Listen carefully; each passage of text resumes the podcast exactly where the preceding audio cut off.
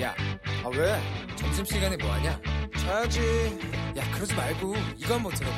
아 뭔데? 지금 당장 라디오를 켜봐 나른한 오후 깨울 시사 토크쇼 모두가 즐길 수 있고 함께하는 시간 유쾌하고도 신나는 시사 토크쇼 오태훈의 시사본부. 네, KBS 라디오 오태훈의 시사본부 2부 시작합니다. 청취자 여러분들의 참여 기다리고 있습니다. 샵 9730으로 의견 보내주시면 되고요. 짧은 문자 50원, 긴 문자 100원, 어플리케이션 콩은 무료로 이용하실 수 있습니다. 팟캐스트와 콩 KBS 홈페이지를 통해서 다시 들으실 수 있고 유튜브로도 방송 모습 확인하실 수 있습니다. 이 시각 핫하고 중요한 뉴스를 알려드립니다. 방금 뉴스 KBS 보도본부 박찬영 기자 와 함께합니다. 어서 오세요. 네, 안녕하세요. 박수 치고 시작하겠습니다. 네. 아, 참. 기사 준비하느라고 바빴습니다. 이 미국 로컬 영화제잖아요. 아카데미상. 여기서 감독상까지 탔어요. 네, 지금 감독. 그 제일 처음에 아카데미 각본상을 수상했다는 소식이 들어왔었고 이어서 어, 국제 영화상 음. 그리고 조금 전에 감독상까지 지- 현재 상황으로 삼관왕 네. 입니다. 지금 기생충 각본을 쓴 봉준호 감독하고 한진원 작가가 이 92회 아카데미 시상식 에, 수상자로서 그 무대에 올랐었는데요.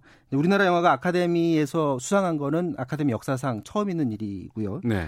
지금 우리나라는 물론이고 미국 현지에서도 과연 어, 작품상을 우리나라의 기생충이 타느냐 아니면 1917이 타느냐 이거에 관련해서 기사가 많더라고요. 이제 예. 지금 작품상 하나 남았는데 어떻게 결과가 나올지 사실 그거 안 타더라도 어. 굉장한 결과예요. 아, 지금만으로도 엄청난 거예요. 그렇습니다. 예. 봉준호 감독이 그 무대 인사에서 감사하고 큰 영광이다.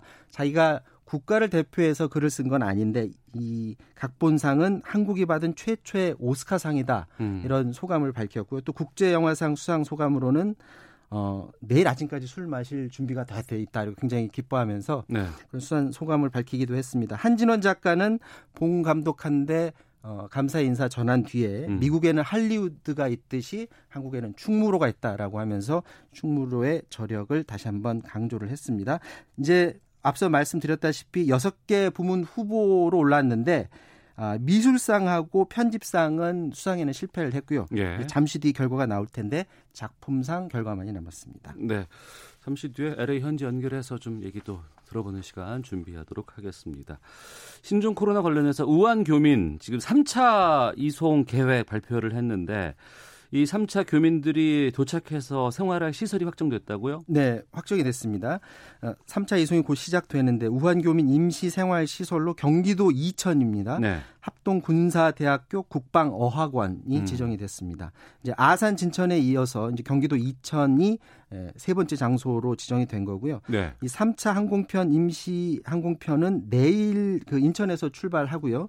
모레 10일 아침에 김포공항으로 들어오는 것으로 이렇게 예정이 되어 있습니다. 현재 최종적인 협의는 중국과 지금 조율을 하고 있는 상황입니다. 이 해당 시설은 방이 한 320여 개 음. 그리고 교민 150여 명을 받을 수 있는 어, 그런 상황으로 보여집니다. 이번 교민 이송의 특징이 지난번과 다른 것이 네. 그동안은 한국인만 입국을 했었거든요. 예. 이번에는 아, 재외국민하고 이들의 중국인 가족 포함돼서 이송이 되고요. 그러니까 음. 자녀 포함해서 배우자까지 다 데려올 수가 있습니다. 신종 코로나 환자 상황을 잠깐 살펴보면 오늘은 추가 확진자가 없고요. 어제까지 아, 모두 27명입니다. 25, 26, 27번 확진자가 어제 나왔는데 이 세 명이 모두 한 가족입니다. 예.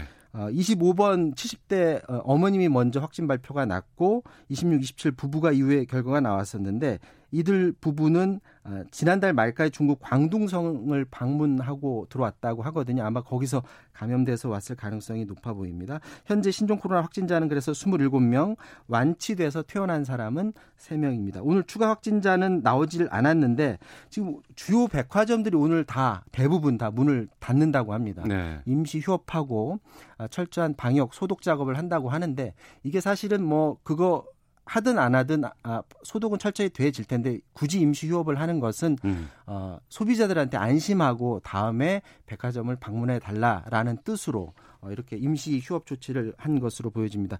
요즘 또 식당이나 이런 곳에도 사람들 잘 무서워서 안 가시는 분들이 있거든요. 자영업자들 장사 힘들다고 하시더라고요. 제가 지난 주말에 우리 졸업해서 졸업식해서 이제 밥 먹으러 큰 식당에 갔는데 정말 빈자리가 많더라고요. 음. 그런데 어 이런 지나친 공포심 때문에 요즘 요식업계, 이 네. 소매업계 쪽에서 지금 타격이 큰 상황입니다. 음. 중국은 지금 어떤 상황이에요? 지금 중국에서 코로나 확진자가 4만여 명으로 늘었고요. 예. 사망자는 908명. 음. 그 현지 언론 보도에 따르면은 지금 사망자 수는 계속 늘고 있는데 지금 증가세가 주춤하고 있다 이런 보도가 나오고 있습니다. 지금 그 하루에 에, 증가되는 확진자 수가 3천 명대 선에서 더 이상 이제 늘지 않고 어, 상황이 여기서 멈춰 있는데 여기서 조금만 잘 지내다 보면 이제 증가세가 이제 줄어들 것이다라는 지금 전망이 나오는데 지금 관건은 진, 어제까지 그 중국에서 춘절 연휴 연장 조치가 됐었거든요. 네. 오늘부터 이제 대부분 기업에서 다 출근을 다시 시작을 했는데 음. 이제 일상적인 생활을 하기 때문에 추가 확산 여부는 며칠 안으로 판단을 내릴 수 있을 것 같습니다. 중국 외에 보면 일본에 있는 프린세스호 감염자가 70명이고요.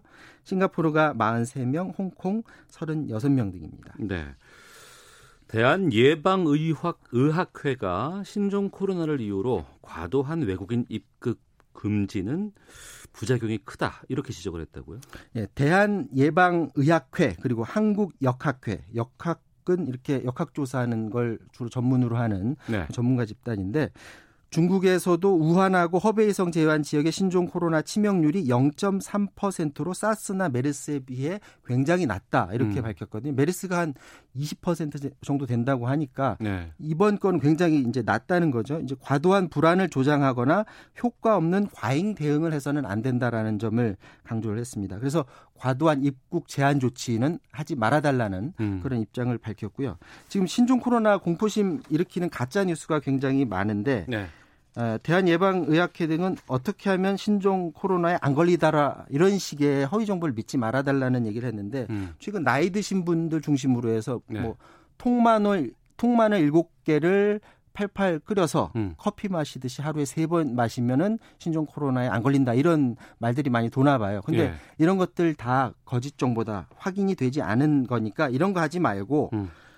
그러니까 미리 예방 우리 철저히 하라고 했던 사항들 손 철저히 씻고 마스크 쓰고 네. 그리고 만약 해외 갔다면 그런 것들 잘 신고하고 이런 것들만 철저히 해도 음. 이런 걸 막을 수 있다라는 점을 다시 한번 강조했습니다. 알겠습니다. 방금 뉴스 KBS 보도본부의 박찬영 기자와 함께했습니다. 고맙습니다.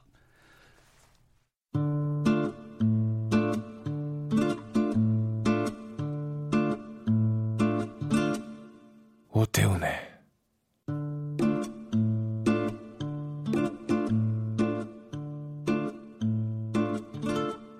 시사본부 네, 주말 동안의 이슈를 정리하고 또 이번 주에 눈여겨볼 소식들 살펴보는 시간입니다. 시사구말리 문화일보의 이현정 논설위원 나오셨습니다. 어서 오세요. 네, 안녕하세요. 예, 그리고 오늘 어, 오피니언 라이브 윤희웅 여론 분석센터장 자리하셨습니다. 안녕하십니까? 네, 안녕하십니까? 예.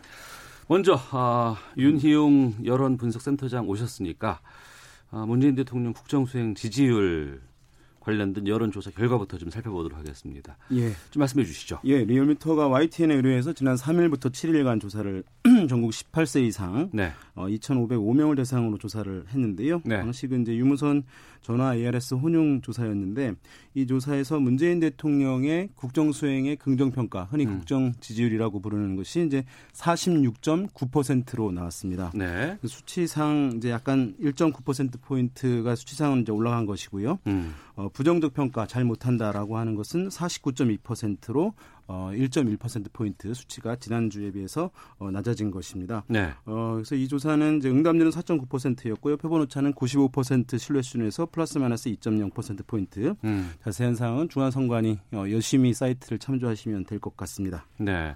이 여론조사 결과 어떻게 보셨어요? 그러니까 지금 아마 원래 이제 이런 전염병이라든지 국가적 사태가 터지면 우리가 아시겠지만 세월호 그다음에 이제 옛날 사스라든지 이런 게 터지면 사실 대통령 지지도에 굉장히 어떤 부정적 영향을 미치는 경우가 많거든요. 네. 아무래도 정부가 대응하는 것 자체가 보면 음. 우왕좌왕한다든지 제대로 대응을 못하게 되면 이런 것도 기점으로 해서 지지도가 많이 꺾이는 우리가 사례가 봐왔지 않습니까? 네. 뭐 아시겠지만 이 사스라든지 메르스 사태만 하더라도 음. 사실 메르스 사태 같은 경우에 박근혜 전 대통령의 지지도가 굉장히 급격히 떨어지는 하나의 중요한 계기가 됐거든요. 네. 반면에 이제 신종플루라든지 뭐 사스 같은 경우는 나름대로 대처를 잘해서 음. 대통령의 지지도 오히려 견고하게 유지되는 그런 우리가 경험이 있었는데 현재까지로서는 이제 정부가 큰 어떤 잘못, 큰 어떤 실수 이런 것들이 이제 보이지 않는다라는 것이거든요. 네. 뭐 일단 뭐 부분적으로 보면 너무 소극적 대응하는 거 아닌가라는 그런 지적도 있지만 워낙 그때에 비해서 우리 의료 체계라든지 이런 것들이 잘 갖춰져 있기 때문에 음. 더군다나 우한 교민들을 우리가 두 차례 걸쳐서 이제 국내로 데려온 부분들 아마 그런 부분들이 좀 상당히 여론상으로는 좋은 평가를 받지 않았나 싶습니다. 네. 세대별로 보거나 음. 아니면 지역별로 봤을 때는 좀 특징적인 게 있습니까?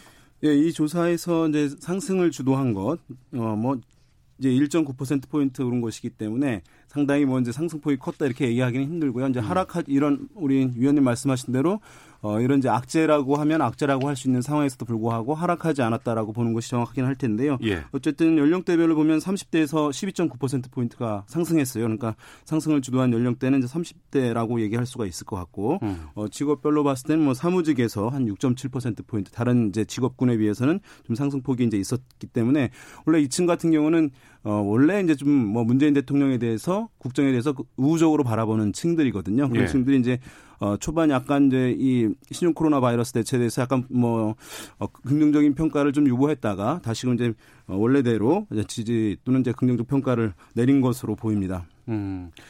그 지역별로 보면은요. 지역에서는 어 이게 뭐 대구 경북에서 이제 약간 올랐어요. 8.6% 포인트 올랐는데 35.2%로 그러니까 뭐 평균치보다는 올라도 이제 낮은 것이죠. 그래서 어 이러면 그러면 아 대구 경북의 기류가 아, 이것을 뭐 대처를 잘하기 때문에 긍정적으로 상당히 기울어지면서 아니면 대, 대폭 우호적으로 바뀐 것 아니냐라고 하는 생각도 하실 수 있는데 우리가 이제 이런 조사 결과들을 볼 때 연령도 그렇습니다만 지역 같은 경우도 지금 대구 경북이면 전체 1000명 조사를 한다면 한 10% 정도예요. 어. 어, 그러니까 전체 아까 조사 결과에서 표본 오차를 말씀드렸잖아요. 지역으로 들어가면 그 표본 오차라는 게 훨씬 더 커지는 것이니까 음. 이런 것은 이제 너무 단정적으로 아, 대구에서 많이 올랐다라고 이제 보시기보다는 뭐 그냥 있는 수치를 아, 대구, 대구 경북에서도 크게 뭐 부정적 기류가 확산되지 않았다 정도로 보시는 것이 좋을 것 같습니다. 네, 추세 정도는 살펴보는 의미가 있지 않을까 네. 싶기도 하고 지금 오늘이 총선 65일 남은 상황이기 때문에 이걸 총선과 연계해서 보는 건 좀 무리가 있지 않을까 싶기도 하거든요. 그렇죠. 뭐 아직 변수는 많습니다. 예. 총선이라는 게 이제 65일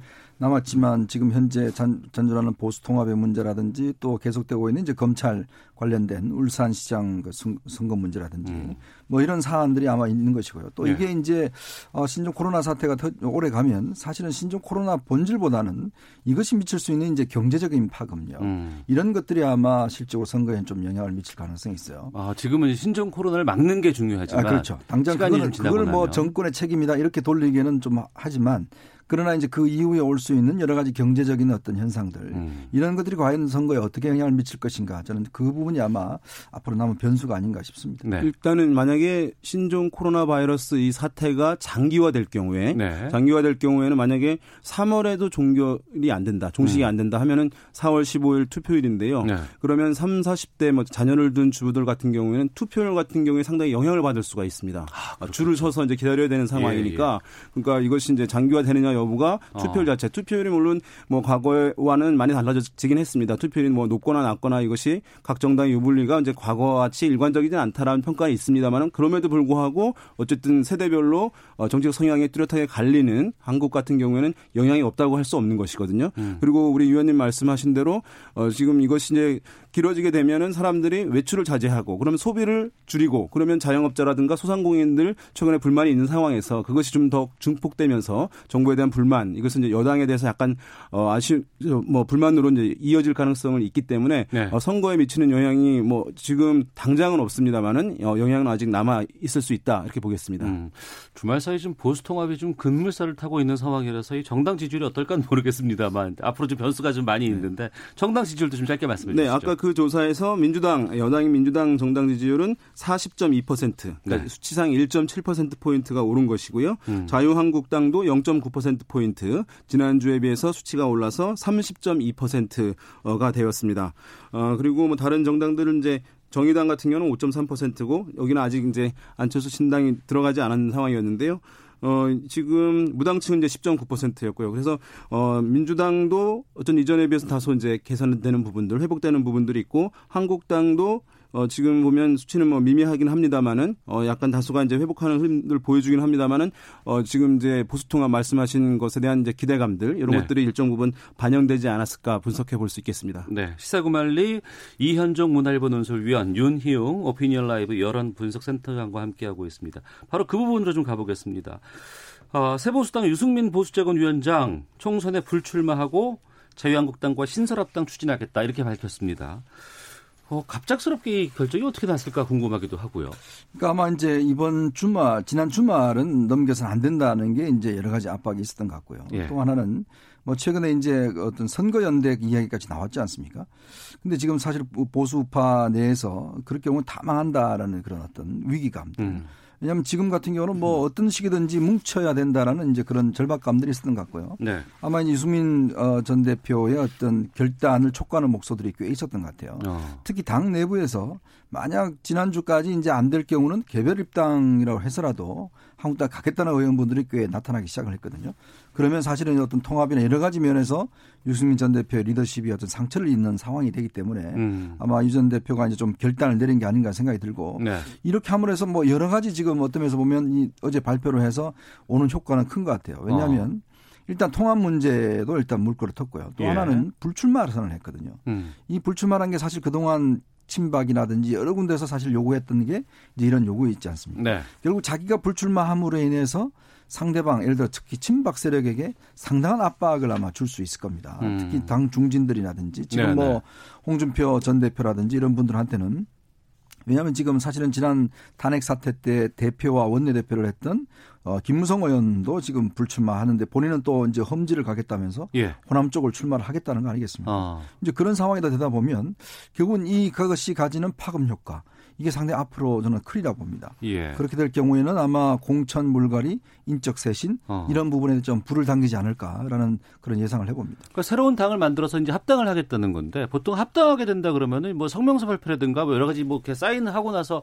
같이 합의서 같은 거 나오고 해야 되는데 그런 건 없었거든요. 그래서 이제 일각에서는 뭐 본인이 불출마라고 하는 굉장히 희생적 모습을 모습을 보이면서 네. 어쨌든 여러 가지 보수 통합의 물꼬를 튼다 해서 기여한다는 평가가 있습니다만은 그럼에도 불구하고 말씀하신 대로 이것이 단순히 호소한 것이잖아요. 호소. 어, 예, 신설 합당을 해달라 어, 개혁적 예. 보수를 잊지 말아달라라고 얘기를 한 것이지 어. 말씀하신 대로 어떤 합의문 합의문 형태로 약속된 문서로 이제 어떤 공동 발표하거나 이런 것들을 기대했던 것인데 그런 네. 것들은 없었기 때문에 아, 유승민 전 대표 유승민 의원이 상당히 좀 어, 초조하게 밀리는 상황에서 이제 지금 어쨌든 보수 통합이라고 하는 대의를 위해서 음. 어쩔 수 없이 이렇게 어, 결정을 내린 것 아니냐라고 하는 어, 시각이 좀 존재하는 것도 사실이고요. 예. 그리고 어쨌든 말씀하신 대로 어, 새보수당의 의원들이 어쨌든 어, 놔두게 되면 개별적으로 한국당으로 넘어갈 가능성이 있게 되면 음. 어, 본인이 가지고 있던 자원들 사실은 굉장히 희소해지는 것이거든요. 예. 그러니까 저 측근들을 좀 지키려고 하는 그런 이제 자기의 희생의 모습들 좀 더 아마 배경에 작용을 한 것으로 보입니다. 네.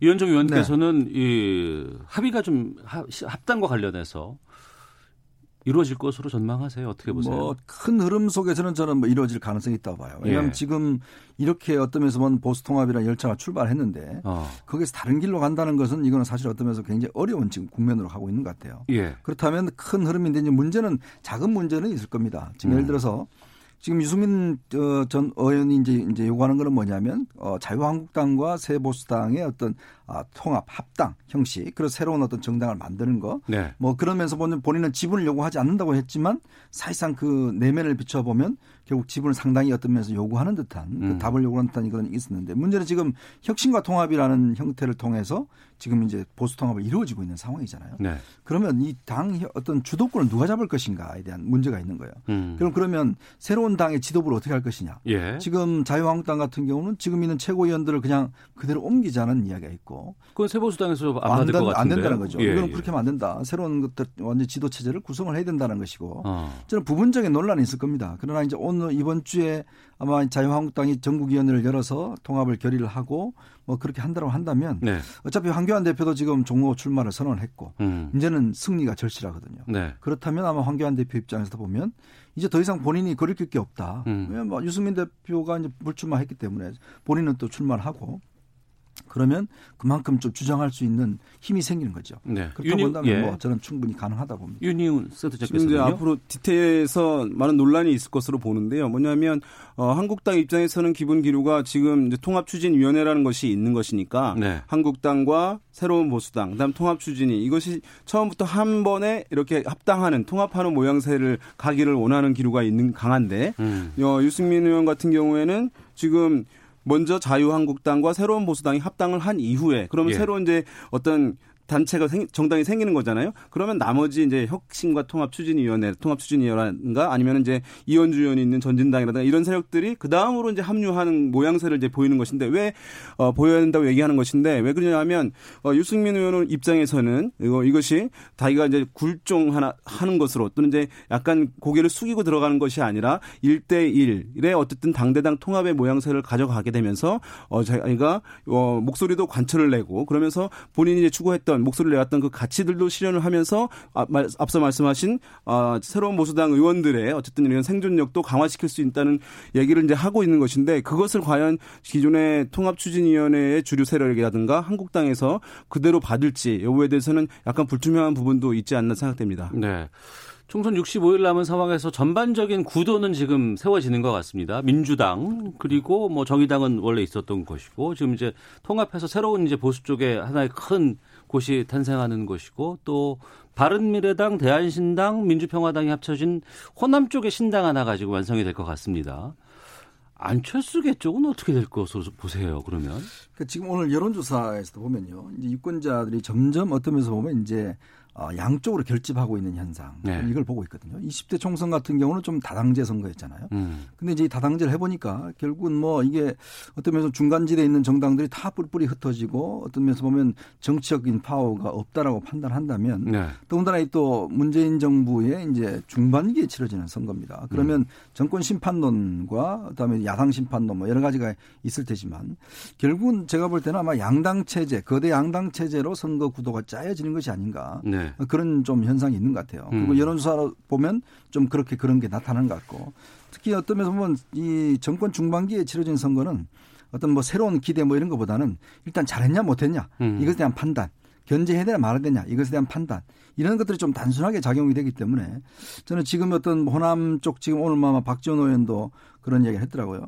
아 이게 저 아, 한교안 유승민 뭉치는 거 저거 쉽게 보면 안 된다. 음. 자 이쪽도 지금 뭉쳐야 된다. 네. 그 이야기는 뭐겠습니까? 결국 민주당과의 어떤 지금 호남 정당과의 어떤 연대라든지 이런 걸 음. 해야 된다는 지금 신호거든요. 네. 결국은 어떤 면에서 보면 호- 지금 상황에서 호남도 독자적인 호남 정당으로 살아남기 어렵다고 본다면 음. 아마 이제 이런 현상이 사실은 민주당 입장에서 보면 상당히 신경이 쓰일 겁니다. 즉 의석을 어떤 면에서 보면 완전하게 확보하기 위해서는 뭔가 다른 변수를 좀 줄여야 되는 상황이 아닌가라는 생각이 들어요. 아, 예. 근데 이제 아까 말씀드린 조사에서의 무당층은 한 10% 약간 넘는 수준이었는데 음. 이제 이것은 ARS 조사 방식을 주로 많이 사용했기 때문에 정치적 관심도가 많은 사람들이 포함되니까 무당층 비율이 이제 높지 않았는데 네. 다른 이제 사람 면접원이 실시하는 다른 기관들의 조사를 보면은 뭐 30% 넘어가는 것들도 간간히 소개가 되고 있어요. 음. 그럼 무당층이 많아지고 있는 것은 제3 세력, 제3 정당의 공간을 넓히는 배경으로 작동할 수 있는 것 아니냐라고 보시는 분들이 있는데 네. 이것을 그렇게만 단정적으로 볼 수 없는 부분이 있어요. 만약에 그게 그렇다고 하면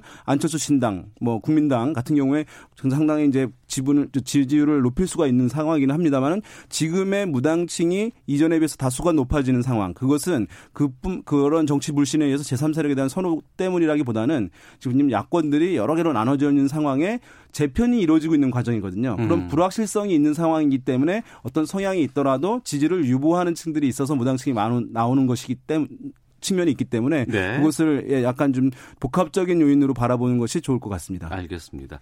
이현종 문화일보 논설위원 윤희용 오피니언 라이브 여론 분석센터장과 함께 시사고말리 말씀 나누고 있는데요. 아무래도 가장 그 어, 관심이 높은 지역구 하면 서울 종로가 아닐까 싶습니다. 뭐 이낙연 전 총리야 진즉부터 뭐 이곳에 이제 터를 잡고 이제 활동을 해 왔었고 황교안 대표가 종로 하겠다고 했어요. 이 결정 어떻게 보셨는지 두 분께 좀 여쭙겠습니다. 저는 뭐 당연한 결정이라고 보여지는데 네. 만시지탄의 감은 좀 있습니다. 아, 너무 늦었다. 아, 네. 왜냐하면 뭐 아무래도 이제 이 선거라는 게 그냥 서울 지역 같은 경우는 물론 바람도 중요하지만 네. 조직화도 굉장히 중요하기 때문에 더군다나 이 종로라는 것이 현역 의원이 일단 지금 정세균 총리지 않습니까? 그렇다 보면 도전한 입장에서 보면 여러 가지로 좀 미리미리 하- 하고 또 음. 어떤 리더십 측면에서 보면 미리 깃발을 뽑는 게 상당히 유리한 측면이 있는데 일단 늦기는 했지만 네. 그러나 이런 문제는 뭐 앞으로는 또 잊혀질 것 같아요. 어차피 어. 선거라는 게 이제 60일 남았다면 솔직히 많이 남은 거거든요. 예, 예. 그러면 앞으로 어떤 면에서 보면 이제 그런 문제보다는 이제 정말 야, 황교안 대뭐 이낙연, 이낙연 대 황교안 이 양자 대결로 오늘 뭐 이- 이정현 의원은 이제 출마를 포기했습니다. 예, 예. 그래서 결국 양자 대결 구도로 이제 가는 현상으로 볼 수가 있는 거고요. 그렇기 때문에 아마 저는 지금부터는 똑같은 출발선에서 봐야 될 것 같다. 음. 물론 뭐 여론조사상으로는 이낙연 후보가 좀 앞서는 걸로 나오긴 하지만 네. 사실 지금 상황은 좀 의미가 없는 것 같아요. 아, 그래요? 네, 왜냐하면 어. 일단은 이제 보수통합이라는 구도가 일단 지금 짜여지는 거 아니겠습니까? 예, 예. 그렇다면 이 구도 속에서 과연 그러면 어떻게 이제 앞으로 어떤 이 양당 쪽으로 바라볼 것인가 보면 현재 어떤 출발선은 크게 의미가 없다. 음. 그러면 이제 지금부터 정말 두 사람이 어떤 식을 보여주냐에 따라서 전 여론이 상당히 흔들릴 수가 있다. 그 네. 가능성을 보고 있습니다. 예. 저는 뭐 지금 말씀하신 대로 이제 기존에 한 곳 정도가 이제 여론조사 결과 나왔는데 격차가 좀 제법 난 상황이긴 합니다. 이제 음. 후발 주자인 황교안 대표로서는 이제 상당히 갈 길이 좀 먼 상황이긴 할 텐데요. 네. 저도 뭐 이제 선거가 다가오게 되면 어쨌든 격차는 줄어들 가능성은 높습니다. 이 선거라고 하는 것이 어 어느 좋아하는 정당을 뽑는 것이 아니라 네. 선거 같은 경우에는 이제 정권 견제를 한다, 정권 심판한다, 정권을 음. 평가하게 되면은 내가 야당을 아주 좋아하진 않더라도 그날 정부 여당을 견제 심판하기 위해서 야당이라는 도구를 들었을 뿐이니까요. 예. 격차는 이제 좁혀질 것이라고 보고요. 아이고야. 아, 네. 지금 작품상에 제 92회 아카데미 시상식 어, 최우수 작품상에 봉준호 감독의 기생충이 최우수 작품상을 아, 수상을 했습니다. 이렇게 되면 영화 기생충은 아카데미 사관왕에 정말 쾌거를 이룬 그런 상황이네요. 아유, 저희가 종, 종로가 의미가 없네요. 이거 뭐 네, 정치도 이런 기쁨들을 줄 수 있으면 좋을 텐데 네. 어, 대단한 쾌거인 것 같습니다. 음.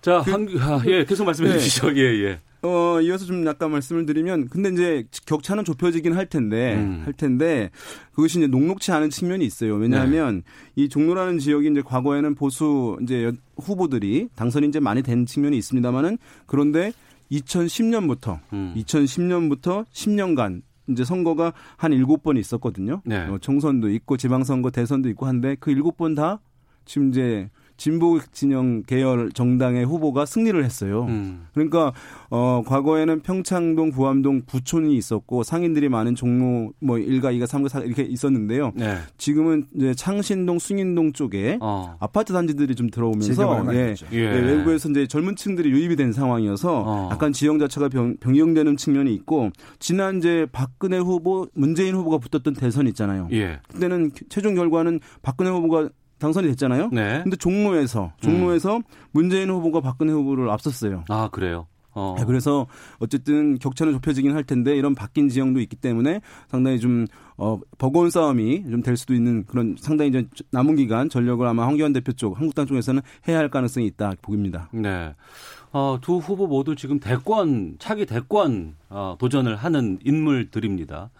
이 총선 결과가 여러 가지 좀 영향을 좀 끼치지 않을까 싶어요. 그러니까요. 지금 일단은 이제 황교안 대표가 험지라고 규정을 했잖아요. 예. 그러니까 벼랑 끝에 섰다라고 이야기를 하는 이유가 뭐냐면 어. 결국은 어떤 면에서 보면 지금 상황으로 보면 이낙연 후보는 반드시 이겨야 됩니다. 예. 어떤 면에서 이겨야 본전이에요. 음. 그러니까 당연히 이길 걸로 알고 있기 때문에.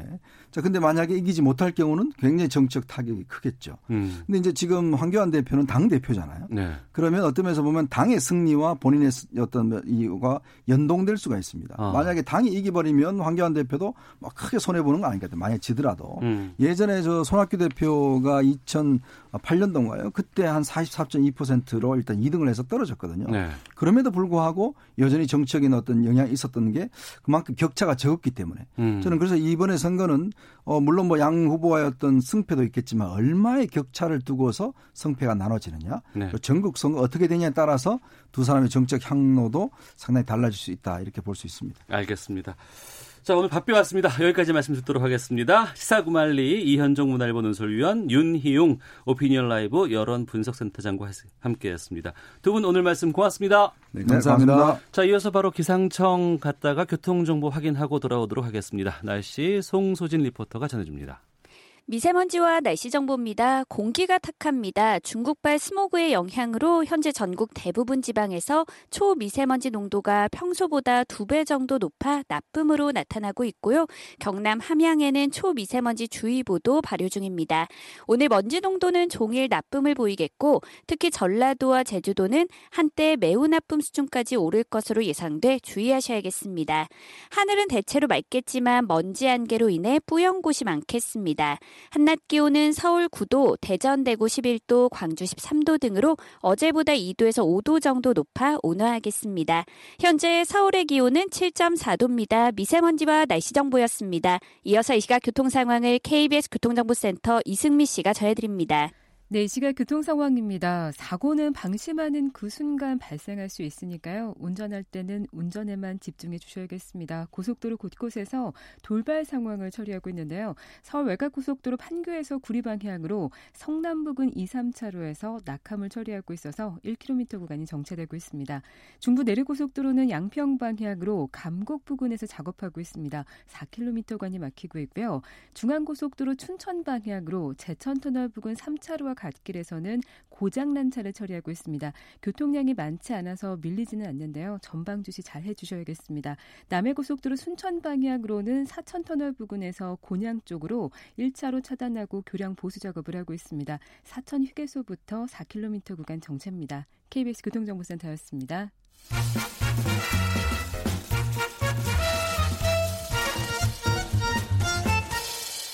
오태훈의 시사 본부. 네, 1시 31분 지나고 있습니다. 우리나라 둘러싼 치열한 외교 상황을 명쾌하게 정리하고 분석하는 시간, 외교 전쟁. 외교부 전략기획관 지내신 가톨릭대 국제학부의 마상윤 교수와 함께하겠습니다. 어서 오십시오. 예, 안녕하세요. 예. 기생충이 아유, 엄청납니다. 아카데미 사관왕을 이뤘어요. 각본상의 국제 장편 영화상의 감독상의 최우수 작품상까지. 예, 로컬 로컬 영화제에서 영화제에서 외국인이 대단한, 예. 예, 대단한 이거 외교적으로도 엄청난 이거 성과 아니겠어요? 네, 우리 국제 정치를 얘기하고 이 외교를 얘기할 때요. 특히 네. 요즘에 그 소위 말하는 그 소프트 파워 얘기를 많이 합니다. 음, 또뭐 공공 외교 얘기도 많이 하고 그러는데 네. 글쎄요, 이 아마 이 어, 우리 뭐 BTS가 요즘에 그 전 세계적으로 수십만 명의 아미들을 움직이고 있는데 어. 거기에 거의 버금가는 또는 그 이상의 그 한국을 알리는 예. 또 한국의 문화적인 그 위상을 높이는 그런 정말 쾌거가 아닐까 생각을 합니다. 예. 작품상 뭐 수상 소감, 감독상 수상 소감 다 듣고 싶은데 그 아카데미 시상식 현장에 지금 윤성은 평론가가 아마 가 있어요. 수상 소감 지금 집- 다 듣고 있다고 하니까 잠시 뒤에 연결하는 시간 좀 갖도록 하겠습니다. 자, 본격적인 외교 전쟁 어, 좀 상황 좀 살펴보겠습니다. 트럼프 미국 대통령이 지난 4일 현지 시각으로 취임 후 세 번째 가진 국정 연설에서 북한을 아예 언급조차 네. 하지 않았습니다. 이건 왜 그런 거예요? 글쎄 그 작년 경우에 보면은 북한 뭐 한반도 또는 뭐 김정은 위원장에서 한, 한 서너 번 정도의 언급이 있었거든요. 거기에 예. 비해서 이번에는 한 번도 얘기를 안 해가지고 음. 어, 좀 이상한 거 아니냐 그러시는데 글쎄 그 얘기를 좀 할 법도 한데 안 한 거는 맞는 것 같습니다. 그렇지만은 예. 이번 그 연설 국정기 연설을 어, 들어보시면 알겠지만은 기본적으로 거의 재선 캠페인 하는 듯한 음. 그런 연설이었어요. 다시 네. 말해서 지난 3년간에 있었던 그 트럼프 행정부의 치적을 성과를 음. 어뭐 경우에 따라서 상당히 과장되게 이렇게까지도 얘기할 수 있을 정도로 이렇게 그 부각시키는 네. 그런 종류의 연설이었습니다. 그러다 음. 보니까 어, 글쎄 뭐 북한의 경우는 뭐 엄청난 치적이라고 얘기할 수는 없을 거라는 생각이 들고요. 네. 따라서 조금 그 북한은 어, 관리가 관리가 잘 되고 있다라는 정도로 아마 얘기를 하고 싶을 거기 때문에 음. 그것보다는 좀 더 부각이 될 수 있는 그런 치적들로 어 얼마 같지 않을 그 강조점을 두었지 않을까 싶고요. 특히 네. 그 경제 분야 음. 뭐 실업률이 가장 최고로 낮아져 있다라든지 뭐 등등의 성과들을 어 굉장히 강조하는데 많이 그 할애를 했다고 봅니다. 네. 대선 앞두고 있는 상황이라서 트럼프로서는 뭐 그런 선택을 할 수 있다고 봐요. 다만 자기 치적 얘기하다가 놓친 건지 아니면 아예 북한을 마음속에서 좀 제외시킨 건 아닌가 이런 좀 두려움도 있거든요. 글쎄 그 뭐 가능하다면은 북한 생각하고 싶지 않겠죠.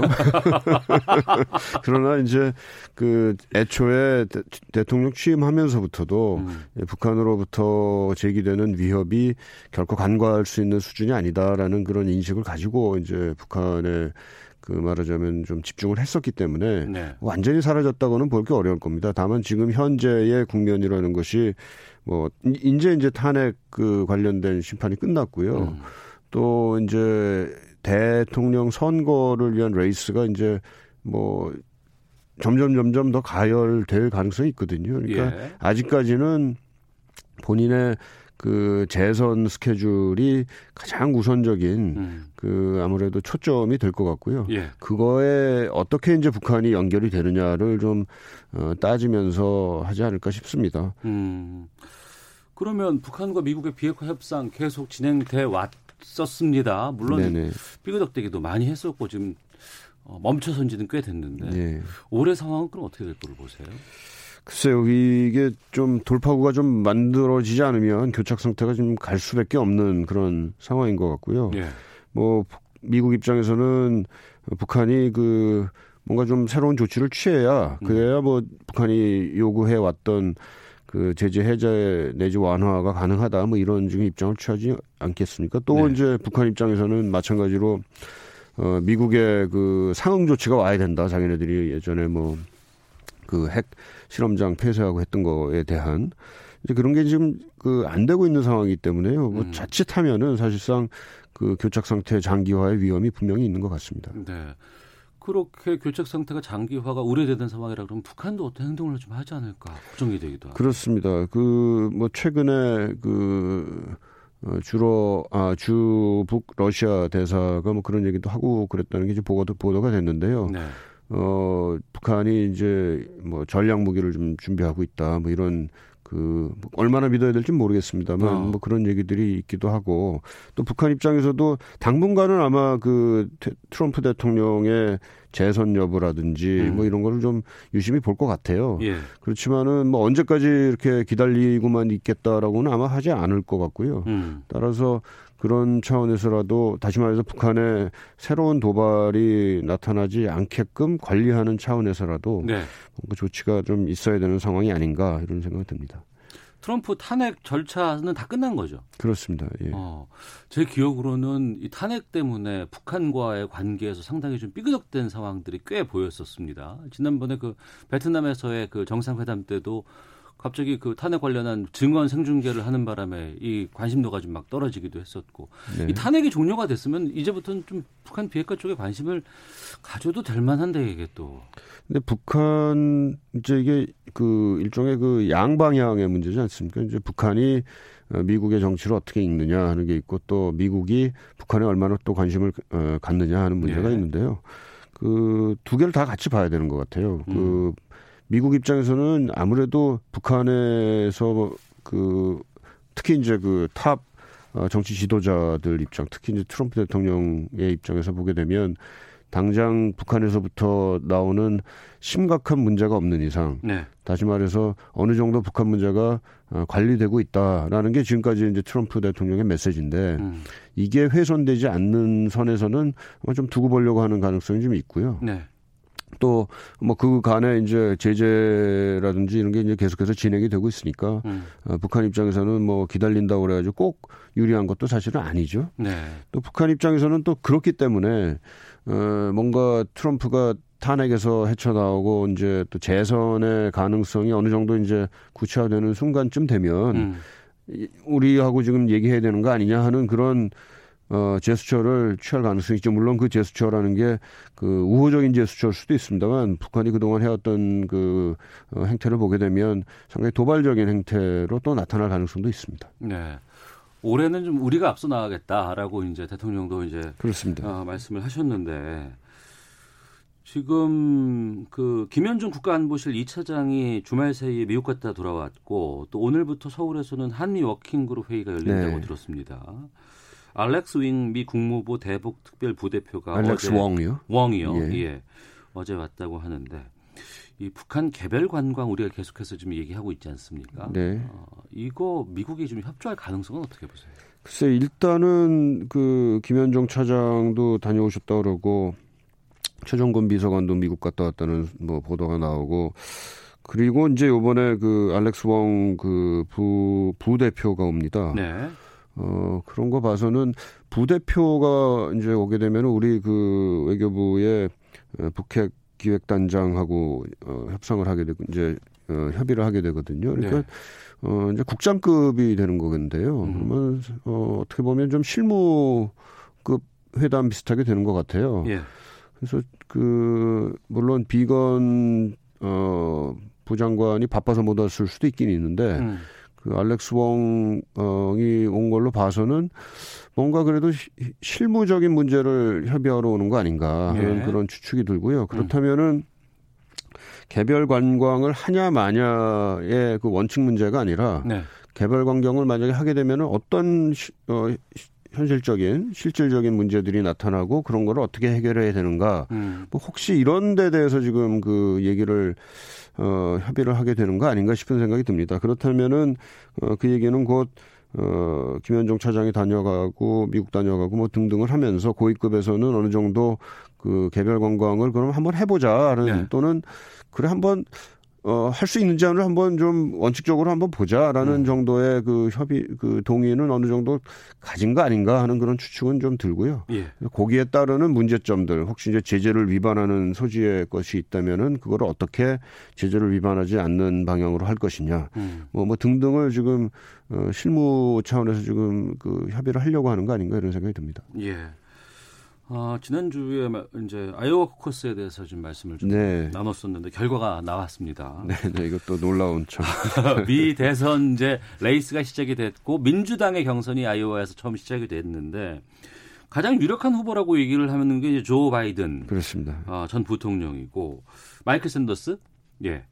어 근데 정작 1위는 피트 부티지지라는 네. 전 인디애나주 시장이 1위를 차지했어요. 예, 사우스밴드라는 인구 10만의 조- 작은 도시의 시장을 지냈던 어, 38세의 젊은 어, 어, 지- 정치자 정치가죠. 네.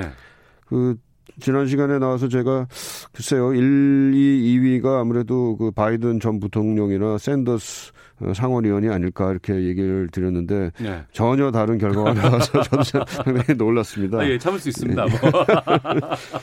그 아마 그 부티지지가 1등을 한 데는 이분이 이제 어, 젊기도 하고 네. 또 굉장히 논리적으로 말도 잘하고 또 상당히 그 중도적인 음. 그 성향을 보여주고 어, 상당히 시, 뭐랄까 신선한 느낌이 그 아이오와의 민주당 어, 당원들에게 어필을 했던 거 아닌가 이렇게 생각이 듭니다. 음. 근데 또 한편으로 봐서는 그 1위와 2위 차이가 크게 나지 않았다는 게 또 사실은 좀 문제가 앞으로도 될 가능성이 좀 있는 것 같고요. 뭐 예. 편- 선거가 누가 이겼냐 하는 문제가 아니고 음. 다시 말해서 이게 지금 그 민주당 내에서 아주 아주 두각을 나타내는 그 압도적으로 어 앞서 나가는 그런 후보가 아직은 없다는 것이 음. 어, 앞으로 민, 민주당 경선 과정이 어, 순탄치만은 않을 거 아닌가. 또 물론 이제 그 많은 사람들이 관심을 갖게 하는 데는 도움이 될 수 있을지 모르겠습니다만은 네.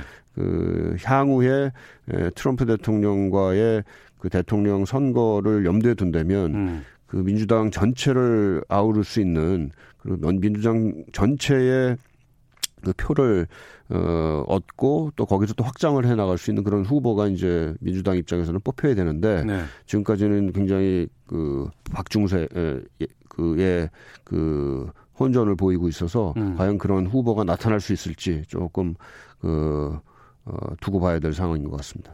뭐 아이오와가 뭐 대도시가 있는 것도 아니고 아주, 저- 아주 작은 주죠. 예.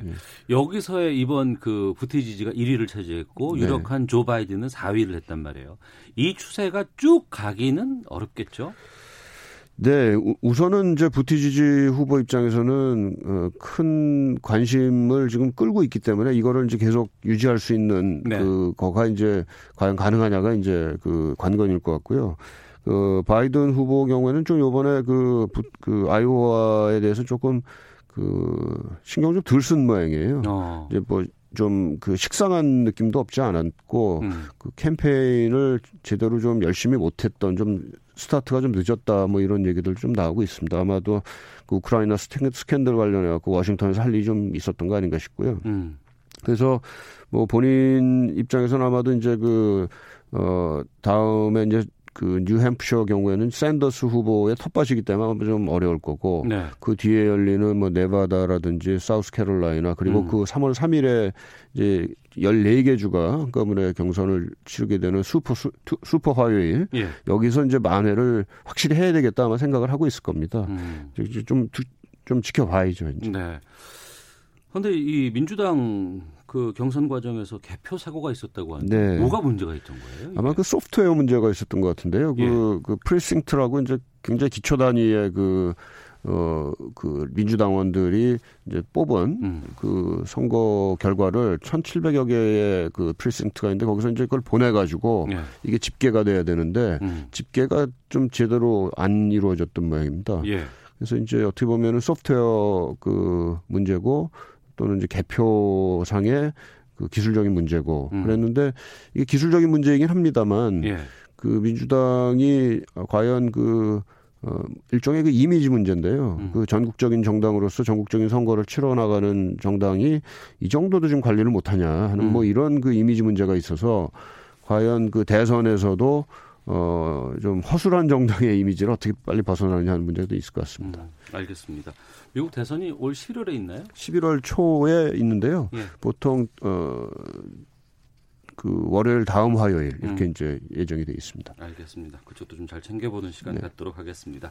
가톨릭대 국제학부의 마상현 교수와 함께했습니다. 고맙습니다. 네, 고맙습니다.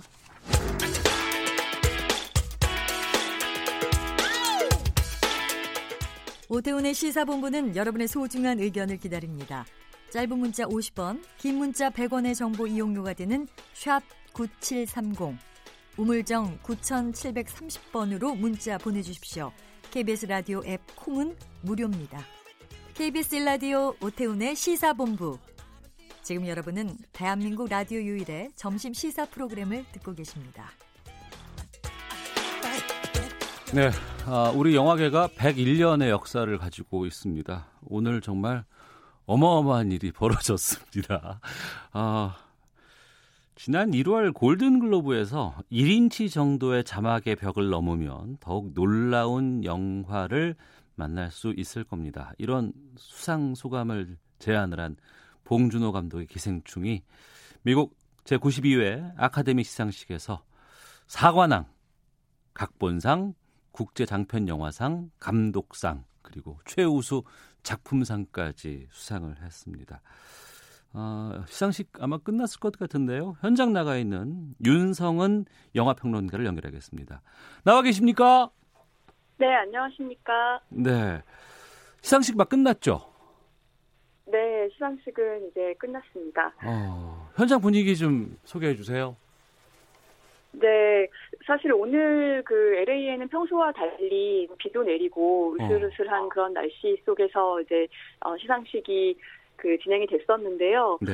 어, 정말 그 봉준호 감독의 그 작품상 또 감독상 수상 이후에 지금 음. 굉장히 어, 축제 분위기가 이어지고 있고요. 네. 네, 그리고 이제 또 다른 파티 장소로 이동하는 모습들이 보이고 있습니다. 음.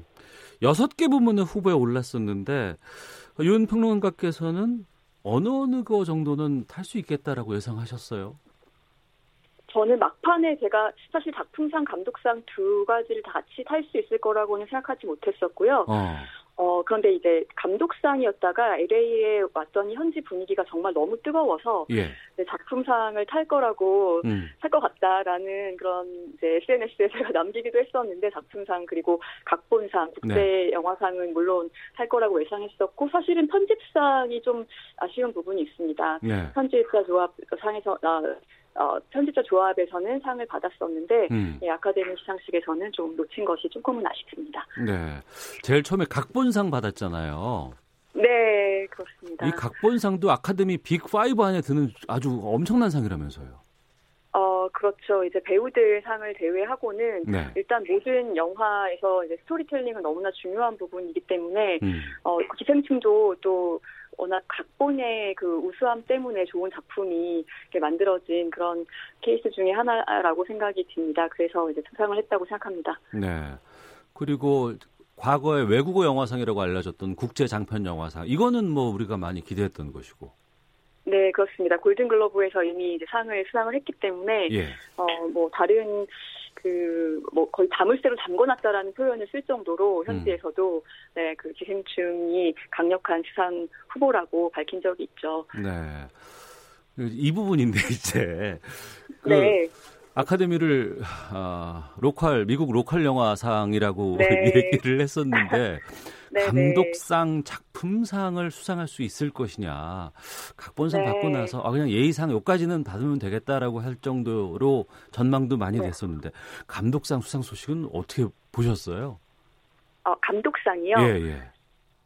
어, 저는 근데 이제 작품상과 감독상을 같이 받을 수 있을 거라고는 전혀 생각을 못하고 어. 감독상 이름이 먼저 불려져서 아, 작품상은 좀 놓치겠구나라는 예, 솔직히 좀 아쉬움이 좀 욕심이 많아서 그런지 좀 아쉬움이 있었는데요. 예, 예. 네, 그런데 이제 작품상까지 거머쥐게 어, 되었습니다. 감독상은 충분히 받을 수 있는 음. 감- 뭐, 왜냐하면 본 감독의 작품이 이전에도 어, 외국에서 뭐 넷플릭스 영화 옥자도 있었고 또 네. 그 할리우드 배우들과 찍은 설국열차도 있었기 때문에 워낙 잘 알려져 있었고 어. 어, 추억 같은 그런 작품들은 또 그 지금 같이 수상 후보에 오른 감독들도 자기 인생의 영화라고 할 정도로 네. 그렇게 어, 외국에서도 영화 팬들 사이에서는 잘 알려져 있는 작품입니다. 음. 그래서 감독상은 충분히 저는 이제 받을 수 있다고 생각했었죠. 네. 근데 그 경쟁을 했던 그 후보들이 뭐 마틴 스콜세지, 아이리시맨, 네. 그리고 이제 그 쿠엔틴 타란티노 이런 감독들이었잖아요. 근데 그 그렇습니다. 감독상 수상할 때 기립박수가 나왔던데 그건 왜 그랬던 거예요? 일단 어 사실상 그 이안 감독 이후로 네. 지금 뭐 아시아권 그리고 어또 이 외국어로 된 영화 영화가 감독상을 받는 경우는 없었기 때문에 음. 뭐 그런 부분에서 좀 아카데미가 스스로 이제 좀 그 어떤 어, 화이트 오스카라는 그 오명을 벗고 네. 어, 좀 쇄신해 나가겠다는 그런 의지가 본인들도 이제 투표를 각자 했겠지만은 이제 발표된 순간에 어, 그런 것이 이제 결과로 드러났을 때 좀 기쁨이 있었을 것 같아요. 그리고 음. 충분히 이제 그 기생충이 어, 그런 그 대저, 대우를 받을 수 있는 그런 작품이기 때문에 그런 네. 어떤 존경심에서 어, 기립박수가 있지 않았나 싶습니다. 어. 감독상 받고 났더니 작품상도 좀 가능하지 않을까 싶었는데 정말 최우수 그 작품상까지 수상을 했습니다. 어마어마했을 네. 것 같아요. 당시 분위기가. 네, 그렇습니다. 그리고 이제 봉준호 감독이 이때까지 정말 수많은 상을 수상하면서 항상 어록처럼 예. 정말 많은 수상 소감을 어 그 좋은 수상 소감을 남겨서 회자되기도 했었는데요. 또 이번에도 그 감독상을 받았을 때 그 마틴 스콜세지 감독에 대한 또 존경심, 또 타란티노 감독에 대한 사랑, 애정 이런 것들을 또 고백하면서도 한 번 더그 할리우드 영화인들에게 깊은 인상을 남겼습니다. 음. 청취자 8213님께서 이번 수상 감동적입니다. 그런데 감독상의 작품상까지 받은 영화인데 그 어떤 배우도 배우상 후보에는 오르지 못했는데 아. 평론가께서는 어떻게 보십니까? 라고 질문 주셨거든요. 아무래도 배우들이 이제 후보에 오르려면은요. 예. 그, 아, 그 배우가 뚜렷하게 그 영화에서 조금 주, 어, 더 돋보여야 되는 그런 부분들이 있습니다. 그래서 이때까지 뭐 후보나 아니면 수상자들의 면면을 보면 어, 굉장히 뭐 정신적인 문제를 갖고 있다거나 신체적인 뭐 장애를 갖고 있다거나 불치병에 걸린다던가 뭐 이런 식의 그런 좀 배우가 도드라지고 돋보일 수 있는 한 명의 배우가 뭐 그런 어, 영화들이 많이 있었죠. 막 그런 경우가 많이 있었고요. 음. 근데 이제 기생충 같은 경우에는 사실상 한 명의 배우를 돋보이게 하는 영화가 아니라 이제 많이들 보셨겠지만 네. 이제 앙상블이 굉장히 중요한 영화 거든요. 네. 그렇기 때문에 이제 그런 부분에 있어서 좀 그 배우 후보에는 오르지 못한 것 같습니다. 음. 그리고 단편 다큐멘터리 부분에 이승준 감독의 부재의 기억도 후보에 올랐었는데 네. 이건 좀 안타깝게 됐죠. 그렇습니다. Learning to Skateboard in Warzone이라는 작품이 수상을 하게 됐는데요. 예. 아, 그렇지만 또 봉준호 감독의 기생충 한 편이 아니라 음. 이렇게 어, 또 국제 그 단편 어, 다큐멘터리 영화상에 함께 또 우리의 영화가 오르게 됐고 또 다른 작품들은 다 이제 그 어, 미국권 영화 아니면 미국에서 제작한 영화들이거든요. 네. 그런데 이 작품 같은 경우에는 이제 한국에서 제작한 작품이고 또 세월호 참사를 다루고 있어서 음. 어, 이승준 감독도 이 작품의 제작 의도 자체가 어, 이 세월호 사건을 좀 더 세계에도 알리고 싶다라는 그런 의도가 있었다고 하는데요. 그런 것들 정말 완벽하게 이뤄냈다고 네, 그렇게 평가하고 싶습니다. 네. 짜기로 소문난 그리고 보수적으로 소문난 아카데미가 봉준호 감독의 기생충을 선택을 했습니다. 이 이유는 뭐라고 보세요? 어, 여기 현지화에서 보니까 일단은 주제적인 측면에서의 공감대는 뭐 칸에서도 확인했던 것처럼 여기서도 있었던 것 같습니다. 어떤 어 그 자본이 만들어낸 계급에 대한 문제점, 본인들이 이제 생활에서 느끼는 체가, 체험하는 어떤 분노가 어이 인물들에 대한 그 감정이입 같은 것들이 그 있었고 네. 그런데 그것을 그런 주제를 다룬 작품들은 많이 있어 왔지만 음. 봉준호 감독은 자신만의 장르라고 하지 않습니까? 네. 봉준호가 곧 장르다 뭐 이런 얘기가 있는데 그 정도로 어 아주 여러 개의 장르를 같이 혼합해서 어, 새롭게. 그 선, 예, 선보인 점이 아마 이런 결과를 나타낸 것 같습니다. 네. 아, 정말 기분 좋습니다. 기생충이 네. 아카데미를 품었습니다. 자, 아카데미 시상식 현장에서 윤성훈 영화평론가와 함께 말씀 나눴습니다. 오늘 말씀 고맙습니다. 감사합니다. 예. 오태훈의 시사본부 마치겠습니다. 전 내일 뵙겠습니다. 안녕히 계십시오.